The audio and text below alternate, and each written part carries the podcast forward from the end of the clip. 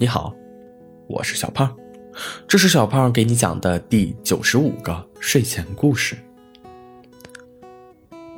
从前，从前，有一只狡猾的小狐狸，它的脚真的很滑，站起来的时候会脚滑，走在草地上会脚滑，就连坐在椅子上也会脚滑，每次都会摔个大跟头。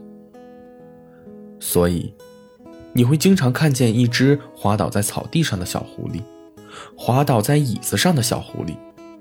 它真的可以滑倒在任何你能想象到的地方。大家都会嘲笑它：“快看啊，狡猾的狐狸又摔倒了。”对此，小狐狸总是闷闷不乐的。直到那一天。小狐狸遇见了小兔子。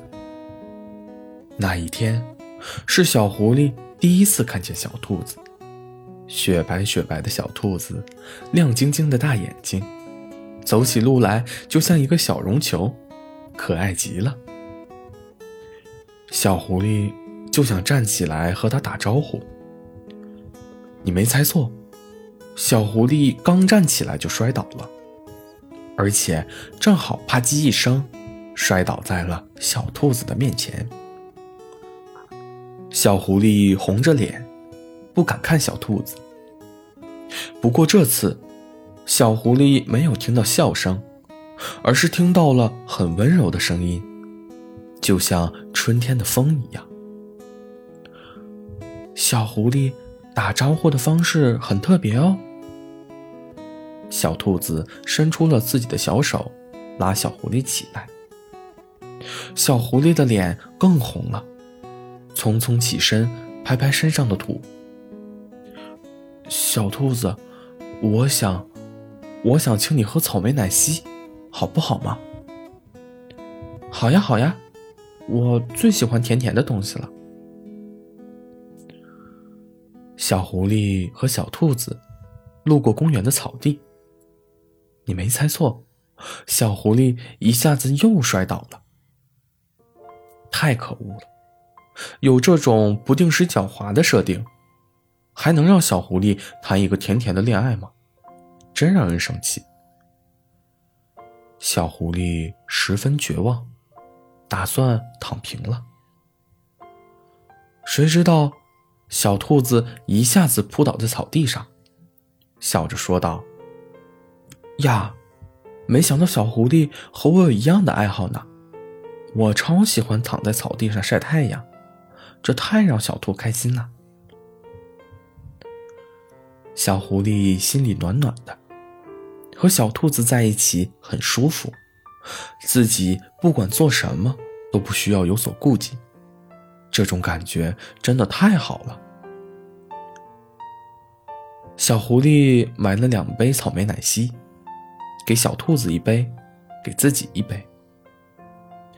他们坐在公园的长椅上，一起吸溜吸溜喝着奶昔。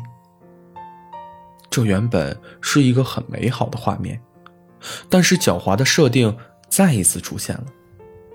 哎哎哎哎呀！